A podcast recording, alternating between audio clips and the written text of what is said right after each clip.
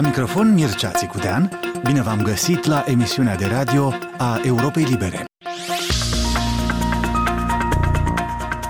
Noul index al corupției de la Transparency International, în care Moldova pare să fi făcut progrese, aplaudat de unii, relativizat de alții.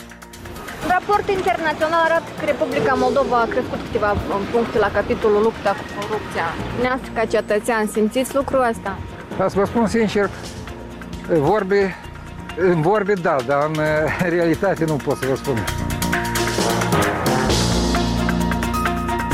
Autoritățile Republicii Moldova ori n-au auzit încă de decizia CEDO privind recunoașterea cuplurilor de același sex, ori încă nu știu ce ar trebui să facă cu ea.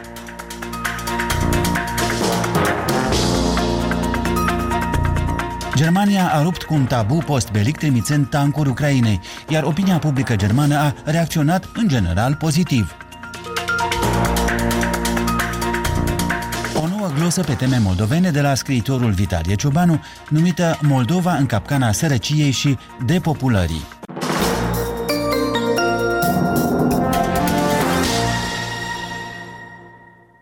Șefa Procuraturii Anticorupție de la Chișinău, Veronica Dragalin, spune că ar evalua lupta cu marea corupție din Republica Moldova cu nota 4 sau 5 pe o scară de la 1 la 10. Într-un interviu la Radio Europa Liberă, Dragalin s-a arătat dezamăgită că multe dintre dosarele de corupție sunt tergiversate în instanțele de judecată. După ce ajunge un dosar în judecată, procurorii cam pierd din din posibilitatea de a îl împinge mai departe. Și eu sunt destul de, de dezamăgită să văd deci chiar cazuri acum trimise în judecată sau uh, unde noi încercăm să trimitem cazuri în judecată, cât de mulți uh, piedici sunt totuși până ajung cazurile în judecată și cât de încet merg mai departe. Și aici, ca exemplu, vă pot uh, da uh, urmărirea penală uh, a lui Vladimir uh, Plahătneu. Printr-o coincidență, declarațiile lui Dragalin vin chiar când s-a publicat o nouă ediție a Indexului Percepției Corupției în Lume, făcut anual de organizația internațională Transparency International. În noua ediție, despre Moldova, se spune că a făcut progrese. Ea a și urcat în clasamentul mondial, dar la o privire mai atentă se poate vedea că laudele experților se referă mai mult la crearea deocamdată a unor elemente ale cadrului luptei cu corupția, nu la vreo mare victorie în această luptă. Moldova este lăudată, ca să zic așa, că și-a cumpărat în sfârșit undiță, nu că a prins deja vreun pește. Această frustrare, anume că lipsesc deocamdată rezultatele palpabile ale efortului anticorupție, străbate ca un fir roșu și opiniile consemnate de colega mea, Liuba Maxim, pe străzile capitalei. Raport internațional arată că Republica Moldova a crescut câteva puncte la capitolul lupta cu corupția. Neastră ca cetățean, simțiți lucrul ăsta? Ca să vă spun sincer, vorbe, în vorbe da, dar în realitate nu pot să vă spun. Ar fi de dorit ca toți, adică să fie ăștia care să, să lucreze cu anticorupția, să fie nu din țară la noi, dar să fie tineri aduși din Europa, din America, care nu sunt de aici, au pus, toți au rădăcini adânci. În jurul dumneavoastră, priți, și tot locul e corupție. Și tot locul. Chiar și la bancă. Dar politicienii corupți, cei care au participat la furtul miliardului, ei toți liberi, frumoși, simt bine, li cald, da. ies în ziua mare, ies la demonstrații, proteste, în loc să stai la dubă, ei stau și fac proteste. Ușor și-a făcut Republică în Orhei, alții în Dodol la dânsul în sat.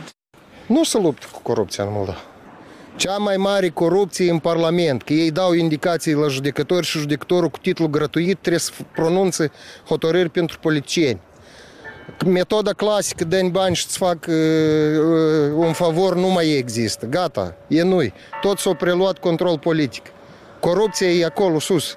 Eu, eu nu zic de un, de un careva partid. E, fenomenul este de vreo 15 ani de acum așa. Haideți să fac lucruri pentru a schimbi, dar nu știu dacă o să, o să le reușească ceva. Vedem. La ce vă referi? Mă referesc la reformele noi pe care le vor să le ad, adapteze cum trebuie cetățeanul de rând să simtă lupta asta cu Cum trebuie să simtă? Sunt într-un spital și să nu-ți mai ceară bani din tine, că se ceri. Când justiția o să fie corectă, când nu o să trebuiască să influențeze un procuror sau un judecător, ca să demonstreze adevărul. Păi eu nu văd așa mari schimbări la noi în Republica Moldova, mai mult pot să zic că sunt răutățit situația în ultima vreme. În primul rând, la noi în Moldova, toți se bazează pe cumătrism. Adică la noi spun uh, persoanele care deja sunt cunoscute între dânsi. Și unui student nou care de la universitate să încerci cumva să bage la noi în Parlament, e mai greu. Asta și sensul. În primul rând ar trebui să ne dezbăierăm de acest cumătrism. Cum ar trebui să lupt? Să schimbe mentalitatea din uh, copilărie, adică din de bază. Să nu fie ceva normal pentru om să, să iei ceva ce nu te aparține. Și atât. Adică, da, asta e întrebarea de educație. Dar nu numai, de mentalitate în general. Percepția mea că ceva încearcă să facă. Care sunt rezultatele finale palpabile? Nu prea le-am uh, observat și nici nu am uh, văzut cineva să sufere. Din contra, văd ultimele tunuri acolo, a fost achitat, acolo a fost achitat.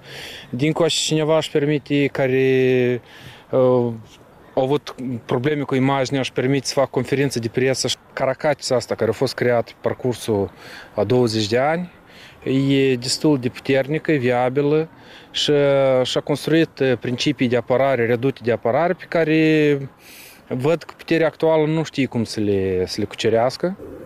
Platon liber. Așa? Din Anglia, da? Păcat nu unii. Și de-a lor tăs. Sistema se schimbe atunci când e ca copiii noștri, când copiii noștri încă ori veni, atunci se schimbe.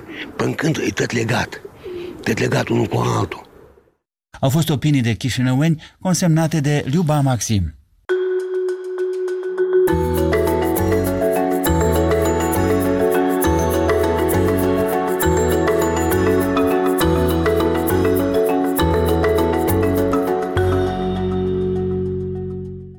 La 17 ianuarie, Curtea Europeană a Drepturilor Omului a decis, după examinarea unei plângeri venite din Rusia, că țările membre în Consiliul Europei sunt datoare să recunoască prin lege cuplurile de același sex. Moldova, țară care nu are asemenea legislație, este membră în Consiliul Europei, așa că decizia o privește. Activiștii LGBT din multe țări, inclusiv din Republica Moldova, au salutat decizia numind-o istorică. Forțele conservatoare, inclusiv din Republica Moldova, e vorba în primul rând de biserică, au protestat însă vehement.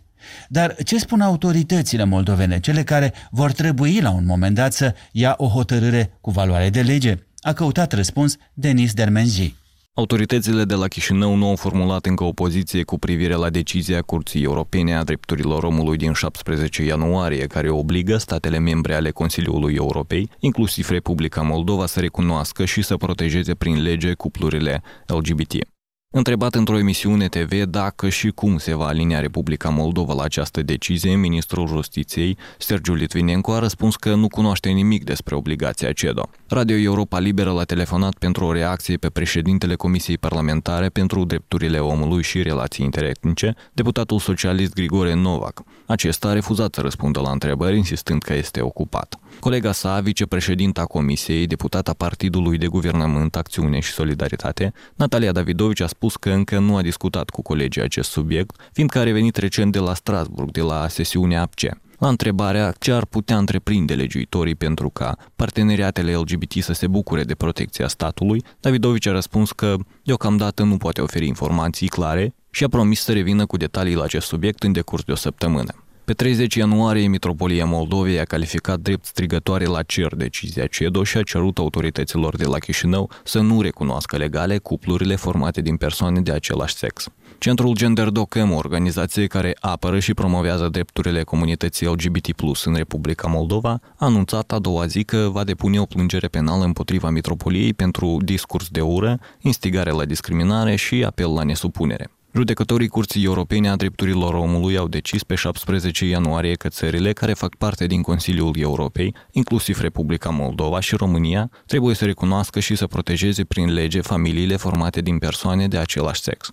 Această decizie istorică a fost luată în cazul Fedotova și alții împotriva Rusiei și este deznodământul unui proces îndelungat. În urma acestei decizii, pentru a fi în acord cu Convenția Europeană a Drepturilor Omului, toate statele care au semnat această convenție, inclusiv Republica Moldova, trebuie să adopte o formă juridică de recunoaștere a familiilor formate din persoane de același sex și să creeze un cadru legal care să protejeze traiul în comun al acestor cupluri. În hotărârea pronunțată inițial în 2021, CEDO s-a pronunțat în favoarea cuplurilor de același sex, reiterând că familiile formate de persoane de același sex sunt la fel de capabile să aibă relații de familie stabile ca și cuplurile heterosexuale, în ambele cazuri fiind necesară o formă de recunoaștere și protecție a relației. Rusia a contestat atunci această decizie, invocând modul tradițional de înțelegere a căsătoriei în societate, o societate care nu ar fi pregătită pentru acest pas. Ca răspuns, CEDO a mintit guvernului rus că, în cazul minorităților, recunoașterea drepturilor fundamentale nu trebuie să depindă de acceptarea majorității. Procesul a fost intentat de trei familii formate din persoane de același sex, cetățeni ruși care și-au depus dosarele în vederea căsătoriei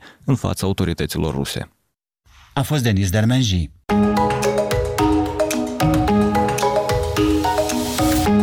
Aici Radio Europa Liberă. Eu sunt Mircea Țicudean. Știrile noastre, ca și multe materiale multimedia dintre cele mai diverse, găsiți oricând la moldova.europalibera.org, ca și pe conturile noastre pe rețelele sociale, inclusiv Facebook și Instagram. Mai multe ziare occidentale au numit posibil moment de cotitură în războiul din Ucraina acceptul Germaniei și Statelor Unite, urmate de mulți alți aliați occidentali, de a trimite țării invadate de ruși în urmă cu aproape un an tancuri grele. Deciziile capitalelor occidentale sunt considerate de comentatorii de presă nu numai o injecție de forță combativă administrată într-un moment important armatei ucrainene, ci și un gest politic puternic, care arată Rusiei că Occidentul nu glumește. În Germania, cum se știe, decizia a fost dificilă, dată fiind tradiția postbelică germană de neamestec în conflicte. O relatare de la Berlin despre cum a fost primită decizia de public a pregătit William Totok. Guvernul federal german a decis săptămâna trecută să livreze Ucrainei tancuri de luptă Leopard 2.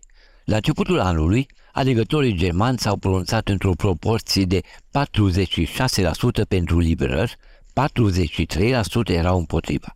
Tabloul stării de spirit s-a modificat după ce executivul, condus de socialdemocratul Olaf Scholz, s-a hotărât să trimită Chievului 14 tancuri Leopard 2. Dintr-un sondaj reprezentativ realizat de Forschungsgruppe Wahlen din Mannheim, dat publicității de canalul 2 al televiziunii publice germane CDF, rezultă că 54% dintre cei chestionați susțin decizia guvernului. 38% nu sunt de acord cu furnizarea de tancuri.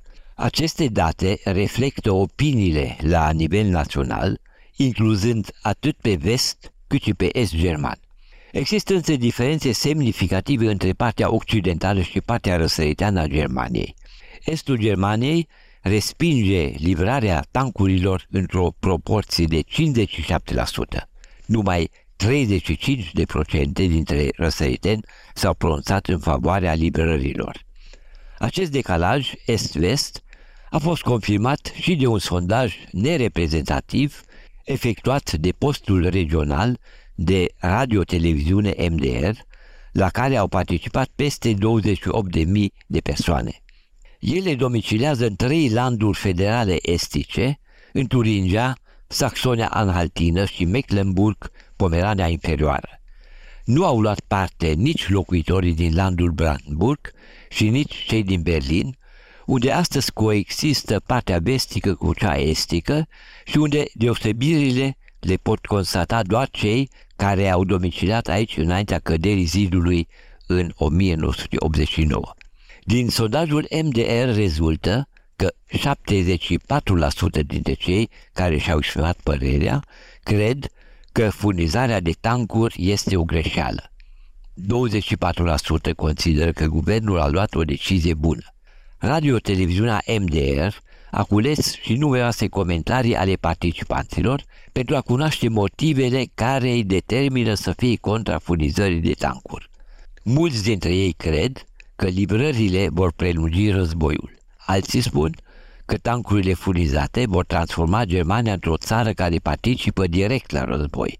O expertiză a Comisiei Științifice a Parlamentului Federal contrazice această opinie, destul de răspândită, bazându-se pe prevederile dreptului internațional. Din alte comentarii postate de MDR pe internet se desprinde că o bună parte dintre cei care au răspuns la chestionar cred că o încetare a războiului poate avea loc doar în urma unor negocieri. 85% dintre cei care s-au exprimat în favoarea liberărilor sunt de părere că Germania trebuie să sprijine Ucraina. Ei mai cred că decizia furnizării a întârziat prea mult. De la Berlin pentru Radio Europa Liberă, Vidam Totoc.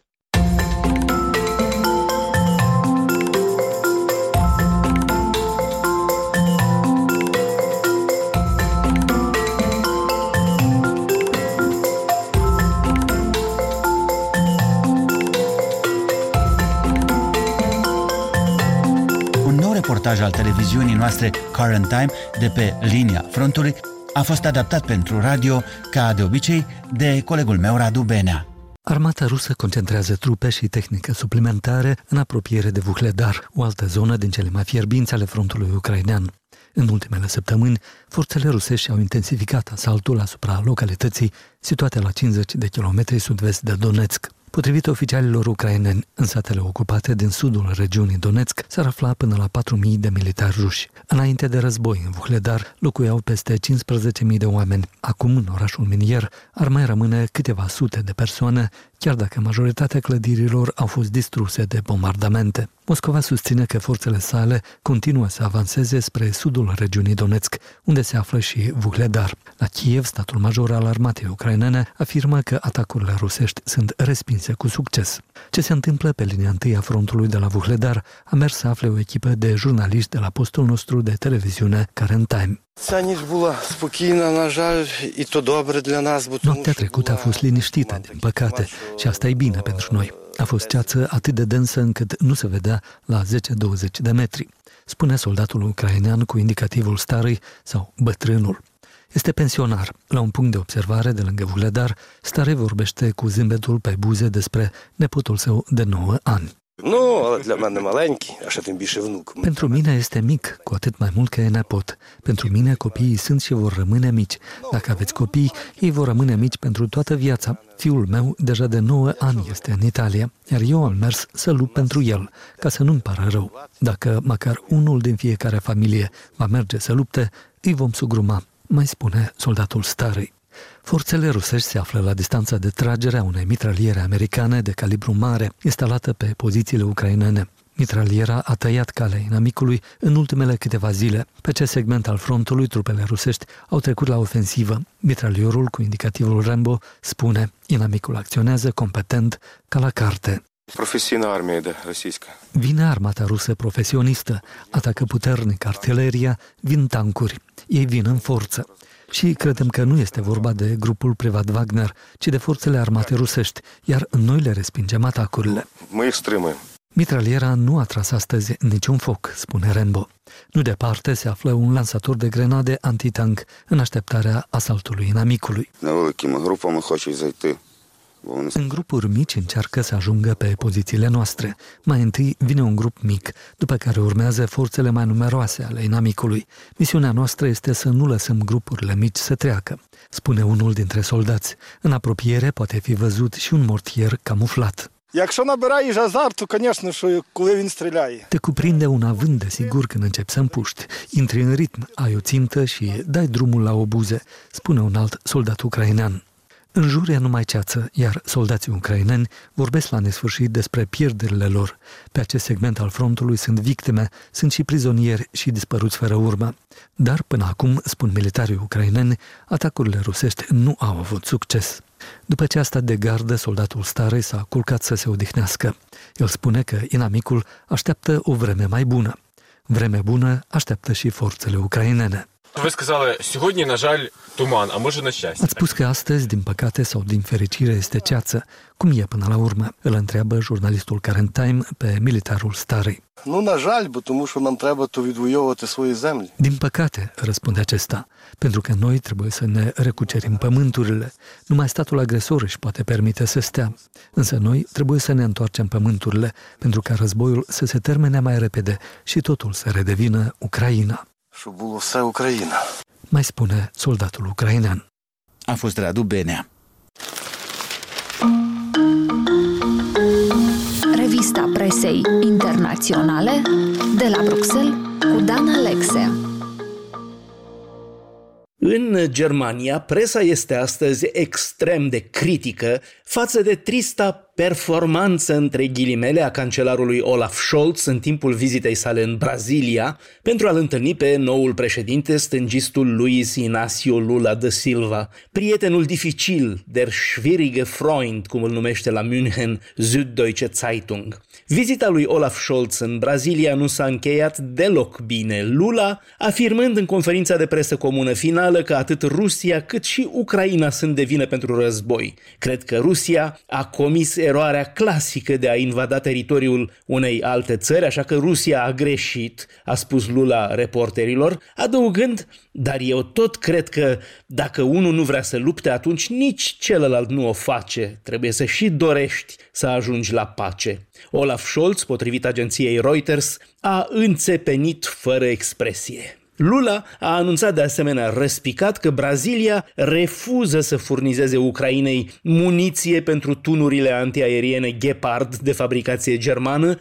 așa cum ar fi dorit Berlinul, subliniază același Süddeutsche Zeitung. Trebuie spus însă, cum o amintește la Londra The Daily Telegraph, că până și nepotul generalului Charles de Gaulle în Franța, Pierre de Gaulle, a dat vina pe Statele Unite și Ucraina pentru război, spunând că el se simte dator să vorbească în numele marelui general de Gaulle. Războiul din Ucraina modifică harta politică a Europei, scrie la Roma la Republica, deplasând centrul de greutate spre est. La Republica analizează cel mai surprinzător nou element și anume masiva reînarmare poloneză. Polonia fiind o țară care pare că ar dori să devină o mare putere militară, iar asta nu numai în cadrul Uniunii Europene. Premierul Mateusz Morawiecki a anunțat astfel că cheltuielile pentru apărare vor crește până la 4% din produsul intern brut, adică dublu față de cât cere NATO. O investiție în infrastructuri militare care ar putea atinge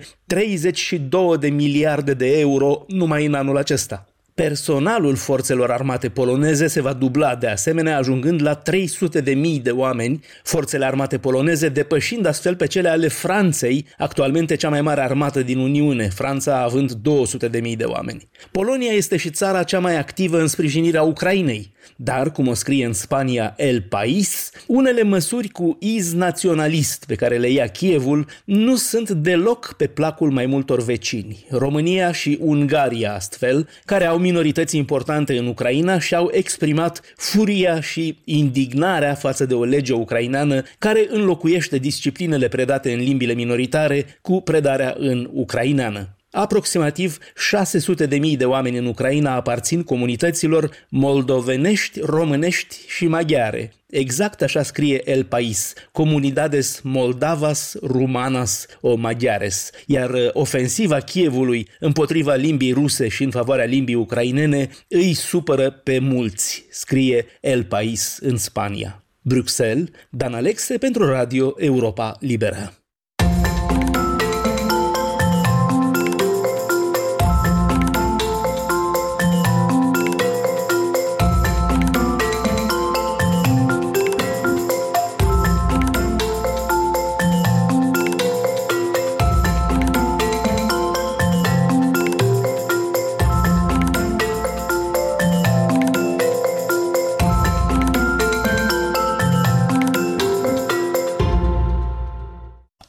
Glosă pe teme moldovene, acum de la scriitorul Vitalie Ciobanu, numită de data aceasta Moldova în capcana sărăciei și depopulării. Generațiile de vârstă medie și persoanele înietate din Republica Moldova nu se pot plânge că n-au prins la viața lor în ultimii 30 de ani prefaceri și transformări incomparabile cu ritmurile obosite ale perioadei de stagnare a Uniunii Sovietice. Au fost martorii unor procese epocale care i-au însuflețit, i-au făcut să spere, se anunța o lume nouă și viața lor avea să se schimbe. Destrămarea Imperiului Comunist și obținerea independenței Republicii Moldova, relansarea culturii naționale, redobândirea cetățeniei române, călătoriile fără vize în spațiul comunitar, libertățile civice și politice sunt partea luminoasă a schimbărilor de după 1989. Din nefericire, există și reversul umbros al epocii post-sovietice.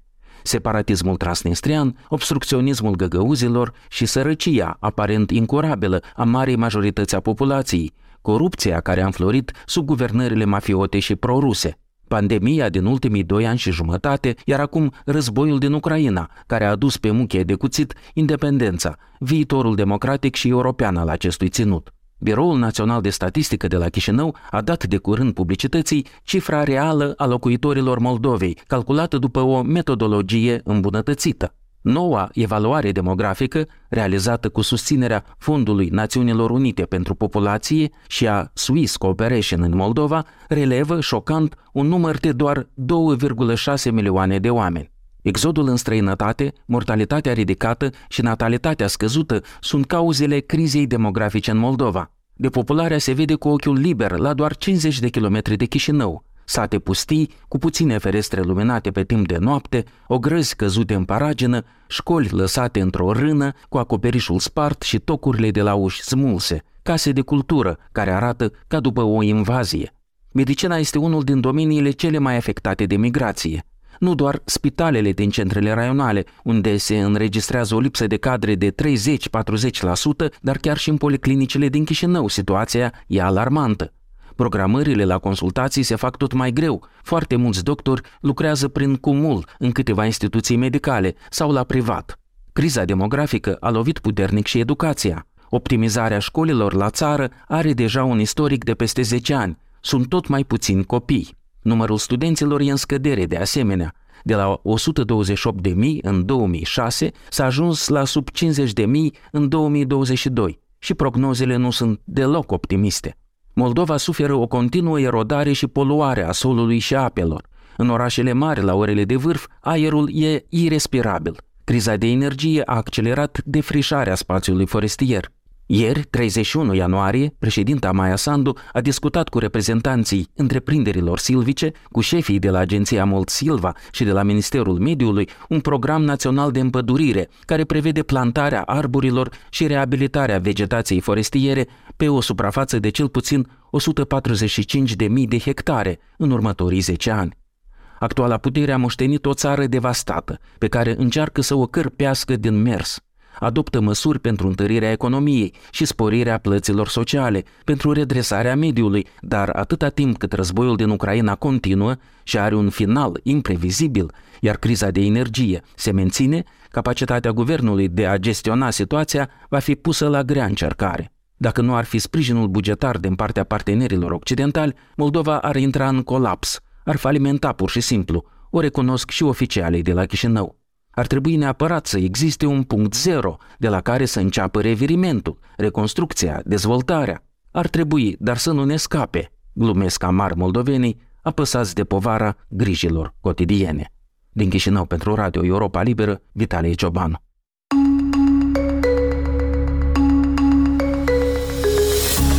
O redacție pe zi. Află la Radio Europa Liberă ce scrie presa din Moldova. Natalia Zaharescu de la Ziarul de Gardă. Zeci de persoane își pierd viața anual pe drumurile din Republica Moldova ca urmare a accidentelor rutiere. Viteza mare este cel mai frecvent factor de risc, iar infrastructura deficitară a trecerilor de pietoni reprezintă un element ce amplifică acest pericol. Ziarul de mâine vorbim despre cele mai periculoase treceri pietonale din Republica Moldova și, ajutați de experți, încercăm să găsim și soluții. În paginile exclusiv, cititorii vor găsi un interviu cu actorul Ion Jitar, cel care îi dă viață personajului Vania Băț de pe Facebook, un fin critic al politicienilor din Moldova. Suntem o națiune care se lasă hrănită cu tot felul de povești spuse frumos și cu mutre serioase de către politicieni sau de oricine altcineva, consideră actorul. Ziarul de joi publicăm și un reportaj despre viața din centrele de plasament pentru vârstnici din Republica Moldova cum decurge o zi din viața acestor oameni, dar și cât costă găzduirea unui bătrân în centrele de stat și cele private, aflați din ziarul de gardă de joi. De asemenea, venim cu informații utile din domeniul juridic. În această ediție vorbim despre etapele și costurile unui divorț. Vă mai spunem care au fost falsurile anului 2022 legate de războiul din Ucraina și publicăm, ca în fiecare zi de joi, scrisorile cititorilor noștri. Emisiunea noastră se încheie aici. Pe internet ne găsiți la adresa moldova.europalibera.org și pe rețelele de socializare, inclusiv Facebook, Instagram, Anaclasniki, YouTube. Eu sunt Mircea Țicudean, vă mulțumesc pentru atenție și vă urez o seară plăcută în continuare.